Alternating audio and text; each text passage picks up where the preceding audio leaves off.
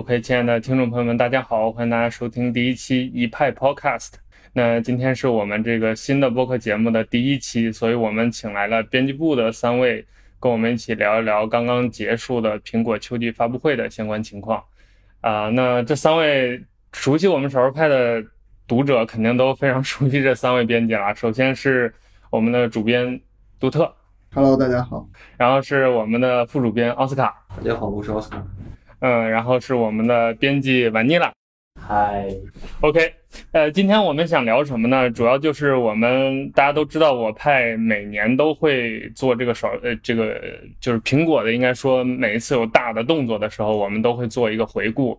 呃，会有意图流，会有文章，有时候还会有视频的相关的内容，那大家也都非常熟悉，非常喜欢了。但是很多读者还是很想听一听，就是我们比如编辑自己的观点，或者是我们在。陈述这个新闻事实背后，我们有哪些看法？所以今天请来三位，也是跟我们一起聊一聊，呃，发布会之后我们的一些想法和解读。所以今天的节目内容是这样的，就是我们会按照发布会的顺序，大概的把新发的一些产品和服务和内容都简单的过一过。那聊到哪些重点或者我们觉得有意思的部分，我们会跟大家分享一下。啊，所以我们就正式开始。首先，今年的发布会整体的节奏非常的快。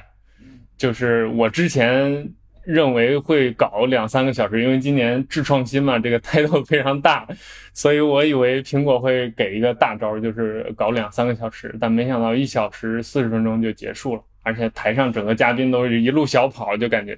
掐点掐得很死。那先听听我们三位编辑对今年的发布会有什么大的感想或者是观感吧。呃其实我觉得今年发布会就是应该算是都在预料之内吧。不管是发布会它的这种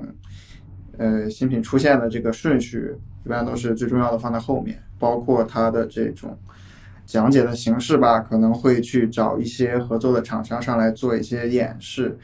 呃，虽然看起来节奏很很快，但是说真的，我觉得他如果把有一些演示是。刻意去填充一些东西，让这个发布会的时间能达到一个半小时的这种感觉。因为之前几年，包括在那个开发者大会上，他们很多演示，然后也是看起来很酷炫，但是可能过了很久也并没有出现。所以说，这种演示现在就已经看的有一些疲劳了。对，有一些有一些免疫了，已经就不太等等上线了再说吧。现在就啊，就看一看就好了，就是这样。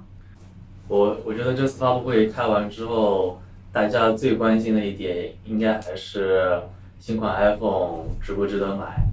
呃，今年其实处于一个非常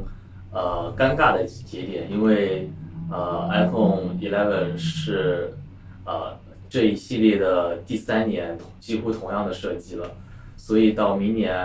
呃苹果非常有可能启用新的设计，像因为像 Johnny Ive 也已经离职了。呃，然后另外一个是五 G 这一点吧，像今年很多安卓厂商，包括华为、三星，还有一些小一点的呃 OPPO、vivo 都其实已经呃陆陆续续的发布了很多呃五 G 的机型，但是苹果呃今年用的依然还是 英特尔的英特尔的基带，所以最大的可能就是。啊，明年会用上高通的基带，但是也不能确定明年一定会是五五 G 的基带。对，而且基带这个事儿就是可以说定死了，英特尔是不会有短期内不会有五 G 基带了。所以就是现在有点局势，五 G 这个事情有点在苹果这儿有点混乱。是，然后所以说明年会是一个对 iPhone 这条产品线来说会是一个比较大的转折点吧。然后我之前在不同的场合也表达过，就是我我一定会。等到明年去购买那一款新的 iPhone，今年这一款是不买的。但是我呃今天呃又仔细的考虑了一下这个问题，因为因为我后来也了解到，就是说呃可能要到二零二零年底的时候，中国的呃超一线城市，就是北北上广深这四个超一线城市才有可能会实现五 G 信号的覆盖。嗯。呃，还这也是预期，并不是说到时候一定会实现，也不知道到时候实现的效果如何。呃，然后呃，这只是这四个城市。如果你出了这四个城市，去到其他地方，包括我的浙江老家，呃，基呃就是不可能平时正常的使用五 G 网络。嗯所以说，呃，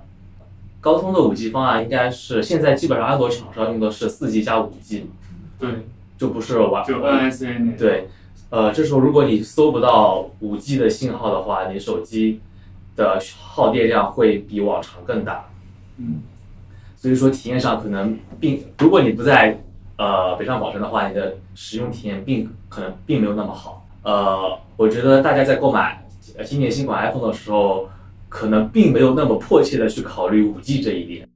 苹果在之前不管是三 G 还是四 G，其实都没有走在呃那个整个行业的前对，它都是像都是其他厂商先做，比方说三 G 是松下先做的，四 G 是 HTC 先做的，苹果都是在落后了一年两年之后才跟进的。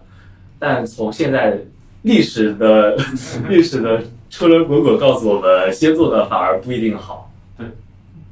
对，然后另外一点就是我自己呃本来打算是不买的，然后考虑到呃这种年年换新和 二十四期免息的话，感觉还是可以考虑一下。对 OK 然后另外，如果呃，就另十一呃 iPhone 十一 Pro 和 iPhone 十一就是针对了不同的人群嘛。然后今年 iPhone 十一又呃降价了一千块钱，很多人说这是真正的全面屏。但是我不得不不说的一点是，因为我去年我自己也购买了 iPhone 呃 x S 和 iPhone x R 两款我都买了。呃，从体验上来说，其实屏幕屏幕素质上的观感差异其实没有很大。差异大的反而是 iPhone x R 的黑边框真的非常明显。如果你是带壳使用的话，可能还好；如果你是裸机使用的话，真的非常的呃感人，就是不可能不会因为你价格的降低而出现所谓的边框越来越窄了。所以大家在购买的时候还是要慎重考虑。好，那瓦妮娜主要是从这个选购 iPhone 的心态上跟我们分享了一下他的一些想法。那接下来让我们听一听奥斯卡的整体的这个观感。感觉呢还是今年发布会应该是一个比较标准的。我们说，如果按照往常的那个思路，就是 S 代的发布会，它是一个，呃，你可以看到在设计上可能没有那么大的进化，但是它会着重去展示新的技术。那不管是说，我们可以看 Watch 上的这个 Always on Display 的这个屏幕，或者是说新 iPhone 的这个摄像头，都还是一个比较标准的说技术提升展示的这么一个发布会。所以从这个节奏上来说，原来可能因为它两年一一个计划，S 代正常代，S 代正常代，那现在变成三年以后，那到第三年的这个发布会，呃，现在看起来确实是在内容上是有一点点乏味。但是其实苹果在改变一个怎么叙述的基调，就是说我们说它上来就说啊、我们今天是从呃软件到服务到硬件都有，就是他是这样说的。库克一开始其实就强调，那那苹果今年财报就是首次说 iPhone 的这个在整个的这个收入占比降到了百分之五十以下。那这种情况下，一开始开场说了很多服务相关的内容，包括呃所有的可以看到所有的硬件本身其实都是跟苹果的服务以及系统是紧密结合的。但是我觉得这是可能是之后苹果整个产品的一个大的基调，就是所有的东西都是在苹果生态内的一种变化。那具体到今年在新产品上来说的话，就是你也不能说它发布很少的产品。那对于一个单场的发布会来说，我们其实都没有预料到它可能会有 iPad，一开始可能就只有 iPhone，我们是和 Watch 最多。我们当时一开始说，那最后的情况是是还有 iPad，那也公布了我们之前也说那些服务的具体的上线时间。我觉得这次相对来说比较中规中矩的发布会，对于一个一个半小时的量来说也正正好，它不会像特别长之前那些两个半小时的，呃，我们就看起来很累。大家整个节奏上各方面都还不错，我觉得整个看下来，我觉得这个发布会就是一个预期之内的发布会。啊、那刚才三位都大概谈了谈我们对这个这次发布会整体的一个观感的认识。那接下来我们就是，呃，找一些发布会当中的一些点，我们来具体的聊一下。首先，这次发布会一开场是两个刚才奥斯卡说的服务，一个是游戏的那个订阅服务 Arcade，确定了啊，这个月上线。然后就是 Apple TV Plus，其实相当于一个苹果版的 Netflix，就是一个视频流播的一个媒体服务。啊，今年会有一个新剧，一上来就播播片儿，播了一个那个新剧的预告片，啊，然后这两个服务大家有没有兴趣？我觉得，因为首先我自己不怎么玩手机游戏，所以对 Arcade 这块，如果从我个人角度来说，我可能关注度不是很高吧。但是因为我知道它里面会有一些呃独立游戏，一些工作室做的游戏，那些游戏我觉得应该还是有很多精品在里面的。所以如果是可以在国内上线的话，我应该是会去体验一下。但我本人并不是一个重度的游戏玩家，呃。Apple TV Plus 我真的是没有任何兴趣，因为这种东西完全就是靠内容吸引你嘛。对。但是苹果之前并不是一个有这种影视作品积累的一个公司，它不是这样的公司，它不像 Netflix 可能有这么多年，然后它有很多自己原创的东西，所以它的那个库可能看起来会比较诱人，你想看的东西会比较多。但是 Apple TV Plus 现在可以看到的内容，我觉得没有哪个是我目前想看的。嗯，其实 Netflix，我感觉我订阅的时候也是因为纸牌屋吧，就是有这种对有这种一下关注度很高，然后质量感觉很不错的这种剧上线的话，可能你才会愿意去订阅，然后去看一下。然后现在 Apple TV Plus 的话，目前没有这种吸引我的剧，所以这个可能我不会去第一时间尝试。我跟杜特差不多吧，我也不是一个游戏的中国爱好者，但是。Apple Arcade 如果在国际上的话，我应该也会定两几个月试一下的。它那个游戏好像还挺多的，但好像说首发有一百多款，就可能会尝试一下，看看有没有一些比较精致的好玩的游戏。但是，呃，怎么说？那些游戏因为都是很多都都是单机版的嘛，所以你可能玩过一段时间就不想玩了。嗯。所以我觉得 Arcade 对我来说，就可能就尝鲜几个月，不会一直定下去。然后 Apple TV Plus 的话，我应该不会去定了，因为我从它公布的呃那些资源来看，不管是 IP 还是演员，都不是我的菜，反而是呃迪士尼家，像它有漫漫威的，还有星球大战这些 IP，我可能会更感兴趣。如果到时候呃方便的话，可能应该会去订迪士尼家的。嗯，那接下来我们再往下走，就到了 iPad 的部分。刚才我们也简单的提到了一下，今年等于 iPad 是其实它内核用的 A 十嘛，就是一个老处理器。呃，但我觉得今年可能比较有意义的就是，我觉得苹果正式明确了一下自己的四条 iPad 的这个战线的定位嘛，就是首先是 Mini，然后就是入门版的这个叫 iPad 的东西，然后就是 Air，然后就是 Pro。这个定位其实是很像 MacBook 这个定位的，就是 Air 代表了一个轻薄，有一定的性能，能满足大多数人需要，然后 Pro 就是专业人士的这个需求。就是今年的这个 iPad，大家有没有什么想聊的地方？我个人感觉的话，呃，新的这款 iPad，因为其实主要还是面向教育市场的。对。呃，个人用户其实苹果一直希望的是说，呃，像学校大量的去批量购买这这种。比较便宜的 iPad，呃，实际上现在就是说，它这样的升级更多的是增加场景，比如说给你一个键盘，它发布会中反复的去强调跟比较旧一点的 PC 的那种对比。我其实这个对比可能确实是不太合适，因为如果可能要对比的话，Chromebook 可能是更跟 iPad 目前在美国的教育市场上可能是更相对更贴切的两个对比对象。那如果这么看的话，两边其实都差不多，大概没有说谁可能 Chromebook 的开放性更好一些，iOS 整体体验更优一些。那具体现在到这个比较便宜的 iPad 上，谁会赢？我觉得，现在目前并不能说苹果的这个东西就一定会优优于像 Chromebook 或者是比较便宜的 PC，这是一个。那从到产品的具体体验上，我觉得加加入键盘肯定是好的。那可能之前大家都说便宜的这一款一直没有呃比较好用的键盘，那现在给你一个键盘，可能会吸引部分的用户去买。但是 iPad 一直很注重的就是它那块屏幕。那如果从这个角度来看的话，呃，我是有购买过，就是一七年的那一款最便宜的那一款 iPad 啊，就是感觉体验确实是跟我现在手里正在用的 iPad Pro 这个差距太大，导导致当你用回去的时候，你几乎完全就不是很能接受那块屏幕，你就还是觉得屏幕对 iPad 来说非常重要。所以这么看到，可能 Air 的吸引力还会更大一些。中间价位的东西就就会有一种，就是就跟你说，它既有一定的性能，又有一些在价格上又有一些诱惑力。可能相对来说，大部分的用户还是会更喜欢 Air 的这一款。那除非是说在预算上确实比较紧张，可能你会考虑这个新的 iPad，否则我觉得屏幕这个还是在 iPad 上占非常重要的一个比例。我感觉苹果自己对 iPad 这个产品的定位也一直是在摇摆，就尤其是 iPad Pro 第一代，呃，刚出的时候吧，或者是说 iPad OS 更新之前的那一款 iPad Pro，当时其实苹果是有意的去，呃，向这个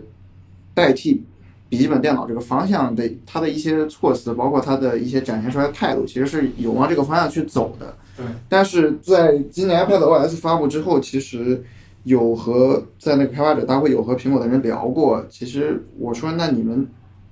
到底是在你们这个心目中 iPad Pro 是怎样的一个定位？你们是不是打算用？觉得它可以作为一个取代笔记本电脑的一个产品的时候，他们又说啊，其实我们并不是想要取代笔记本电脑。然后 iPad Pro 有它自己的一个使用场景跟它适合的人群。对于这些人来说，可能这就是一个比较好的东西。我们只是希望可以这个东西先服务好这些人。但他又，但是他像今年的发布会上，他又出现了一个笔记本电脑照片。就是你如果经常有这种出现，或者你你之前是拿你的芯片和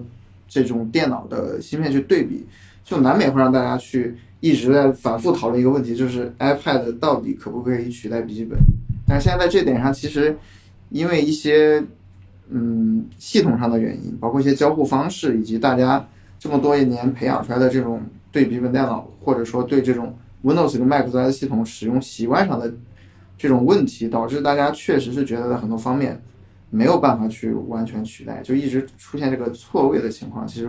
我觉得可能苹果之后不知道他们打算去怎么想。对，而且现在这种争论或者说这种纠结其实还没有结束，就是。苹果自己也好，外部市场的看法也好，都还在讨论这个事情。所以，我们接下来如果有 iPad 新的发布会的话，因为 Pro 可能还要更新一次吧。就是如果下一次 Pro 更新的时候，我们可以看一看苹果的这个风向标性的这个产品到底是怎么一个定位、一个选择。那接下来就到了 Apple Watch，呃，今年出了第五代。而且五代一出，顺势就把四代下架了，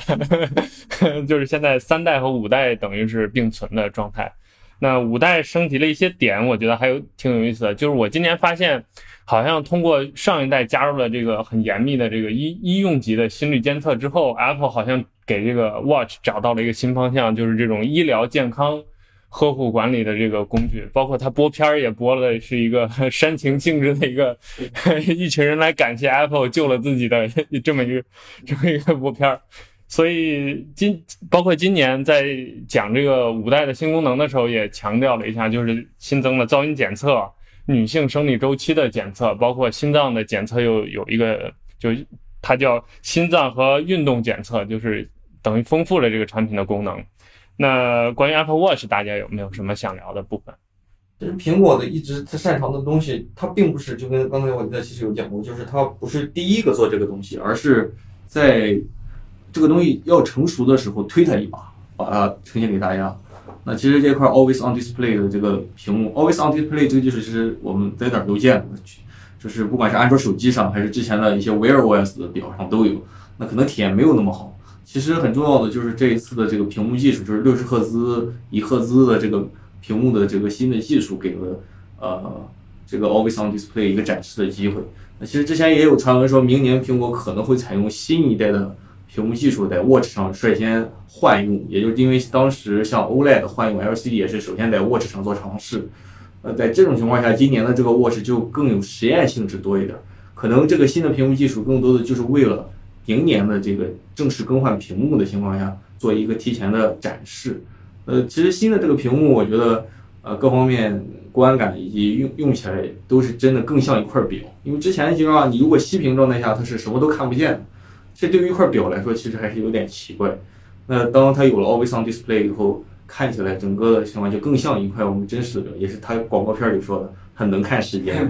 这个其实虽然有点自我调侃的意思，但之前确实是。那还有一个很重要的，这个屏幕其实带来的是续航的提升。呃，之前有传闻说 Watch 会加入这个睡眠监测的功能。嗯。那以之前我们的体验都知道，Watch 的电量其实是一直是它的一个困难的点。那如果它要加入这样的功能，它必然要在电源管理这块做更好的呃升级。那我觉得可能这个屏幕技术也是这个升级的一环。所以整个看下来，我觉得今年的这块表，呃，升级的点虽然不多，但是每一个点都确实是使得可能能切中用户想要的那个东西。其实我还挺好奇，它为什么今年同时推出了这么多种材质？就抛除说，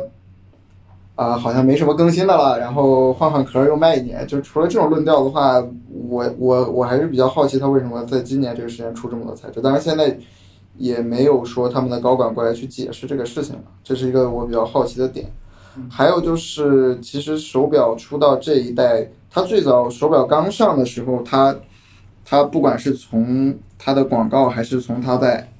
Apple Store 的那种展现形式，它都是想往一个怎么说奢侈品吧，奢侈品，或者是说就是跟普传统手表的那个方向走。那后来发现效果不是很好，所以说他后来就开始往这个运动和健康的方向走，也算是找到了一条路吧。我觉得也不会出之前那些什么很名贵的表带之类的。我觉得这个其实也算是这几年，尤其到上一代之后，就是可用性其实是很高的。因为我现在在用就是这个 Series Two 的这一块儿，或者 Series Four 第四代这一块，其实就觉得还是蛮有用的。尤其是现在有 eSIM，成我平时出去跑步啊，只会带着表就可以，带着表带着耳机，然后就可以跑。因为手机其实 10s Max 这跑步确实 这个太沉了。还有一点就是它。在手表上，其实也体现出了它这种苹果系统生态的带来的优势吧。因为像 Oscar 他们之前买过一些其他厂商做的这种所谓的智能手表，可能用的是 Wear OS 或者是其他的一些系统，但是一个问题就是没有 App。嗯，没有 App 的话，其实你你只能说你是一个运动手环吧，只是你你的屏幕的形状。可能是不一样，然后但是你很多功能其实用不了，因为没人给你做，没人开发。这点的话，我觉得苹果还是有优势的吧，在这方面。包括其他很多那种专业运动手表跟 Apple Watch 这种竞争，总是在消费市场，就大众消费市场没有 Apple Watch 做的这么好。我觉得也是刚才就是杜特说的这个事情，就是它在扩展性上。呃，确实不如 Apple Watch，就是等于说厂家给你什么东西，你就只能用。对对，你完全要靠厂家自己去开发更新一些东西才可以。我其实买过最最早一代的，就是零代的零代的 Apple Watch，当时是觉得，包括它 i 呃苹果自己内建的 App，其实在初代 Apple Watch 上的呃使用体验并不是很好，因为很卡，你打开随便一个 App 都要转圈圈转上半天。所以我之后就是给它呃出手掉了，然后一直之后再没有购买。然后来了公司之后用了一段时间，啊 Series Two，啊还是很卡，直到呃很多同事用上了 Series Four 之后，他们表示非常流畅。呃，然后今年呃呃昨天晚上更新了 Series Five 之后，说实话还是挺心动的。但是考虑到我现在的主力机是 S 十，所以心动也没有用。那就跟刚才你的那个新 iPhone 一起买了，明年再买。好，那我们继续啊，接下来就到了发布会的重头戏了，就是这个两个 iPhone。那今年其实刚才我们在准备节目的时候，也已经大概的聊了一下这个事情，就是今年 iPhone 的这个产品定位可以说划分的就非常明确了，就是很容易就能看出苹果的意图，就是把普通消费者和专业消费者分开。所以这一次就等于先介绍了这个普通的数字系列，叫 iPhone 11，然后才来有了这个 Pro 系列。那关于这个定位，大家有没有什么想说的？我觉得还是。去年 Ten R 的这个呃一开始这个高定价给苹果的一个怎么说摔了个跟头，在销量上面最后被迫通过降价的方式进行销售。其实苹果从去年的整个的呃事情上就得到一个教训，就是消费者在现在这个阶段，呃可能大部分消费者还是需要一个在中间价位的这么一款产品，也就是面对消费级市场的时候。可能现在的这个价就是五千多块钱的这个价格是主力的手机的消费者要购买的价，也就是说一年你大概需要拿多少钱来买一款新手机？那这个答案可能现在 iPhone 11的这个价格就是大部分消费者告诉苹果最后的选择，就是我就是有五千多块钱一年，大部分的选，这可能甚至是高于一般的用户，但是整体来看，五千多块钱的这个价格是最合适的。那至于相对更贵的那一款，其实，呃，这基本上就是一个技术展示，就是我把几乎上我能给你的所有的最好的技术，我都在这个手机上告诉给你。呃，从某一个角度上，你可以说今年是超值的的原因是它没有升值，就是它没有在价格上没有继续的变高。还降了一点，好像可能根据汇率，因为今年关税的问题以及汇率的问题，理论上它应该是要调价的，但是现在目前看还没有，所以苹果可能还是在价格这上面有自己的一些考虑，它希望通过价格刺激一定的销量。但是从定位上来看，确实就是之后可能 iPhone 都会走一个呃，大部分的用户可能会去考虑数字的这种 Eleven 的这种系列，然后少部分的对性能或者是对呃手机摄影或者是对比如说 AR 这种东西有比较明显需求的用户才会去购买更贵的这个 Pro 的这个手机。我觉得也跟 o s a 差说的差不多吧，因为我们之前发布会之后也有讨论吧，就是今年这三款，我觉得它今年这个叫 Pro，其实，嗯，也确实就像他说的是，就是像一个 Pro 款一样，因为我在我看来，它今年的这个定位其实就跟它在 Mac 产品线上 Mac 跟 Mac Pro 或者 iMac 跟 iMac Pro 定位一样，就是对于一般的用户来说，你可能确实不需要买 Pro 款，只是之前大家习惯性的会说。啊，今年的主力 iPhone 可能是啊这一个，就是现在看起来很贵的这一个，但苹果可能现在已经，它或者说从它现在的硬件的这个配置来说的话，对于一般用户来说，不光是价格的问题，可能也不一定会需要用得到这种 Pro 级别的一些东西，因为我其实发布会之后，我在朋友圈里面也看到有一些摄影师的朋友，然后一些普通的。其他的一些朋友吧，就是大家的评价还是比较两极化的。一边是在说，哇，就是就是那些普通的人会说，哇，这个设计好丑啊，然后又这么贵，呃，但是那些摄影师的朋友就会说，哇，这个它的照相这块确实是不错，他们是愿意去体会的。就是因为对于普通的用户来说，这么强的照相，或者是说他在发布会上展示的这种多镜头同时录像的这个功能，对普通用户来说确实是用不到。这是一个这是一个点吧，我觉得，所以说可能，呃，苹果今年的这个命名也是说，可能多数人的话也是觉得大家以后可能就要买这个纯数字款的，就 iPhone 十一啊，或者明年也许叫 iPhone 十二就可以了。那个 Pro 款的话，之后可能大家也逐渐的，如果是苹果照这个规律发展的话，大家可能逐渐的也就会觉得跟看到 Mac Mac Pro 一样，就就会觉得啊，那不是我该买的，我可能买普通就可以。哎，刚才杜特提到了这次 iPhone 更新的，就是 Pro 更新的一个重点，就是这个影像系统啊。呃，我跟一些朋友在讨论的时候，也觉得这个影像系统确实非常牛逼。就是其实之前这种三摄的影像，在安卓阵营应该说一年前甚至两年前都已经开始有这种苗头了。终于苹果算是不负众望把它做出来，但是我觉得这次苹果的完成度特别不一样。就是它有一个无极变换的这种体验，而且它这次取景器有一个很小的设计，就是你在比如说用标准镜头的时候，它其实长焦在工作，它把那个宽画幅的，就是超广角的部分隐藏在取景器两侧的那个半透明的那个位置当中，能让你有一个完整的画面的观感。我觉得这些小设计都是特别 Apple 的这个小东西。对，所以关于这次的影像，各位有没有什么评价或者是期待？就或者说，你愿不愿意为了这样一个镜头去买新的 iPhone？其实我之前呃从同事手中买了一台黑卡，然后但是黑卡那台黑卡不是不是新出的黑卡器，所以它在拍摄 4K 视频的时候还是有点捉襟见肘的。然后所以今年新出的 iPhone 十一，它这个呃拍视频能力特别牛，特别牛逼。所以我还是挺心动的，所以最不可能买新机的买尼拉反而是最有可能更新的一个人。我觉得还是苹果，其实今年在这个新的 iPhone 上展示的这套影视系呃影像的系统，嗯，从根本上来说，它实际上是一个硬件和软件高度融合才能做到的一一个产品。也就是说，我们见过三摄，我们甚至也见过四摄，但是像 iPhone 这样能做到这个体验，我们之前没有见过。那可能前两年我们看到的是，比如说华为也好，华为在硬件上面啊，通过呃自己的这个技术实力来展示说，我们可以通过多摄像机做到哪些事情。那谷歌呢，通过算法上告诉我们说，你即便没有那么多摄像摄像头，用一颗摄像头通过人工智能、呃机器学习也可以做很多的事情。那苹果呢，希望找到一个中间的，我既给你非常优秀的硬件，但同时我也在算法上给你非常好的体验，做出一个结合的产品。我觉得这就是苹果呃在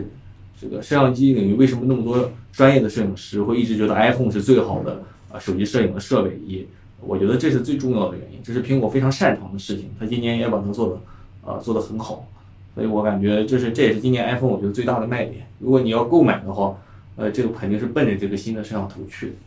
嗯，对，我是觉得还如果从摄像这块来说的话，因为我我也是有 S 十嘛，因为 S 十的呃拍照这块其实也是还是不错的，也是有超广角，然后夜景模式之类的。但是体验上来讲的话，还是有一些问题，比如说它的那个后面的摄像头排列，它是在中间这个位置横向排列的，然后它超广角镜头又正好是在你拍照的时候，就是它在下面。一般大家拍照姿势可能是听筒这边是在左手这边握持，然后屏幕底侧的话在右手这边握持。然后它超广角在最下面的话，就很容易 就是拍照时候会露出手指头，就是因为它这个视角比较广嘛。你有时候可能拍反，哎，只露出来一截手指，就它这个排列的方式有问题。还有一个问题就是，呃，摄影本来也就是软硬结合嘛，它照相那个照相机的那个 app，其实三星那个 app 我觉得做的就很一般吧。我用的过程中其实发现很多问题，就是没有 iPhone 的相机那个 app 做那么好。所以说，如果说三摄可能不是什么新东西，但是 iPhone 做这个三摄的体验会很好，这个我觉得应该是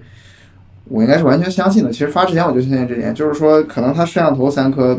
不会有什么特别厉害的摄像头，但是它最后做出来的体验会比其他家比安卓阵营的一些手机要好，这我觉得应该是呃很正常的一件事情吧，我觉得。嗯，我觉得一直 iPhone 在做这个影像上，它其实并没有去做横向对比，就是说，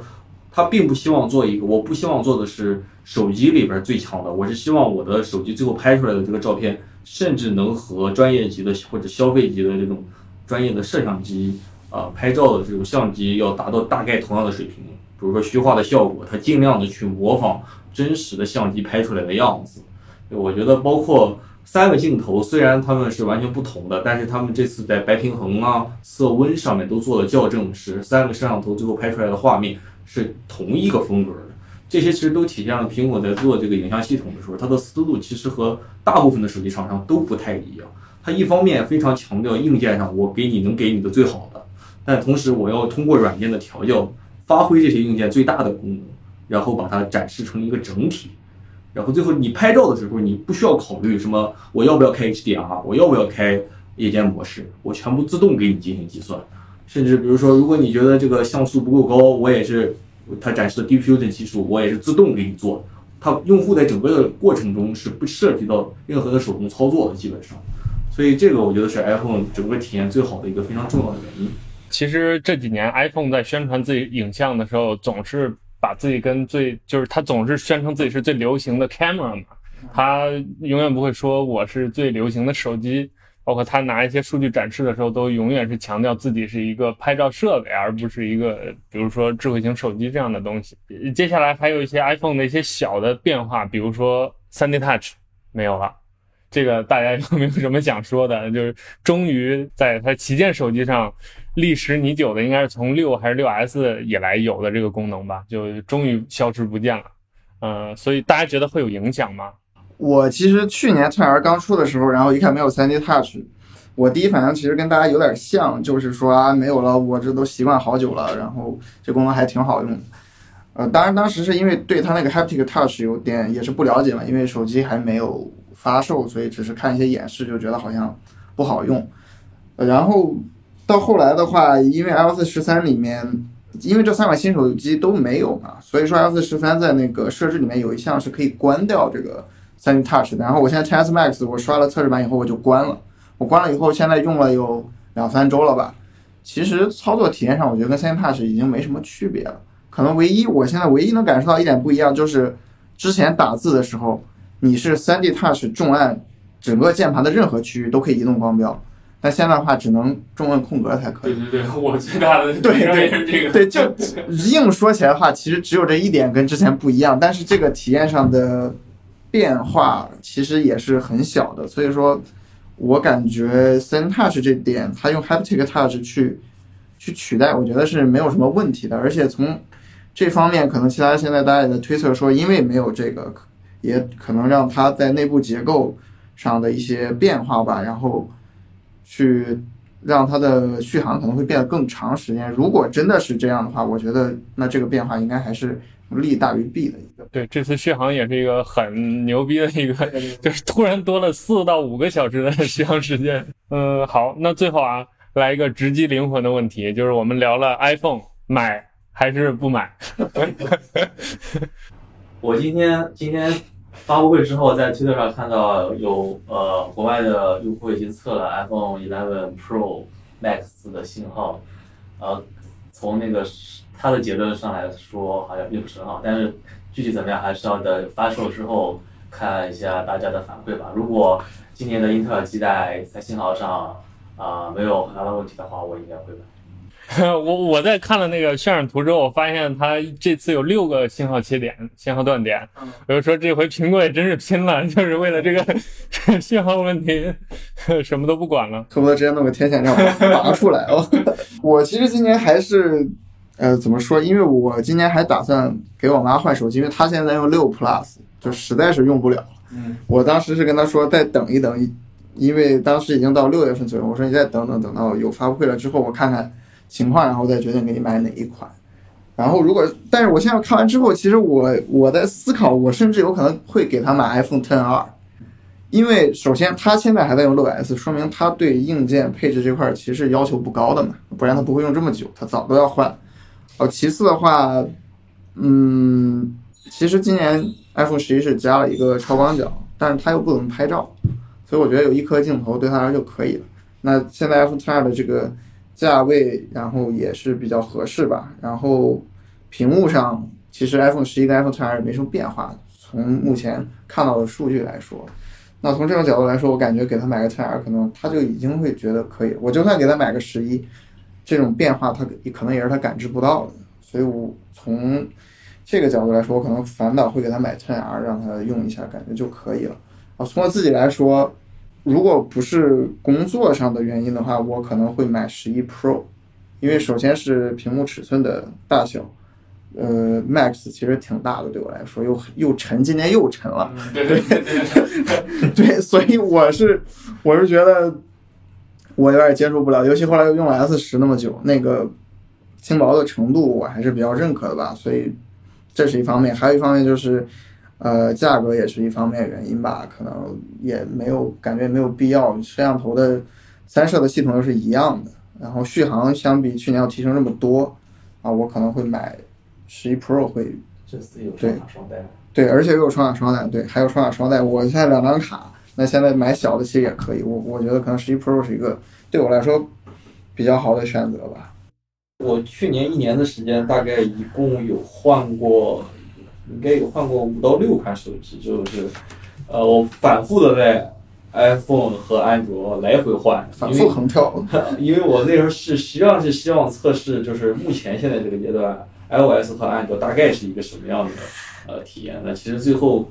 呃，但最后真正决定下来的结果呢，其实就是跟杜特说的一样，是尺寸。像我很早之前就开始使用 iPhone 的话，对小尺寸的设备是有比较明显的好感。那如果你放到市现在的市场去看小尺寸设备的话，其实你的选择是非常有限的。基本上，如果是安卓的话，就是 S 十，然后如果是 iPhone 的话，可能你就只有呃 iPhone 11 Pro。所以，如果具体到今年的购买呢，其实就很简单。如果我用完以后，我对 iOS 比较有好感，然后我希望用小尺寸的设备，就是我应该会从今年开始。呃，义无反顾的加入年年换新，然后每年给我小尺寸，然后应该是这样。所以实验的结论就是继续当果粉。什么时候一起去宜田啊？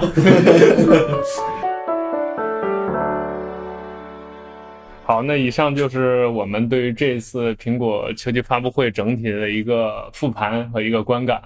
最后想跟大家聊的就是我们少数派最近在做一个 iOS 十三的一个算是一个小的新手教程吧。因为我们其实，在 iOS 十一的时候做过一个类似的东西，就是一个百大技巧的一个电子书。当时，呃，很多网友大家也都非常喜欢，所以今年 iOS 十三的变化比较大，所以我们就又做了这样一个小的教程，也是跟大家分享一下。那要不杜特跟我们简单的介绍一下，就是整体的进程，包括什么时候上线？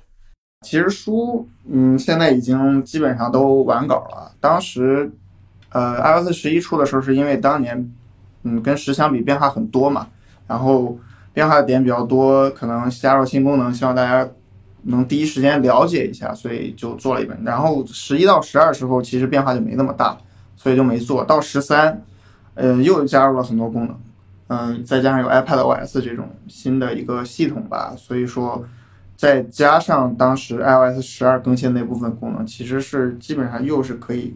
有挺大的一个量的一个更新，所以我们就决定说今年再做一本，然后形式其实跟 iOS 十一那本书是差不多的。我们也是找了几个少数派的作者，对这方面比较了解的作者，然后大家去一起整理，然后一起写。最后编辑部的话再去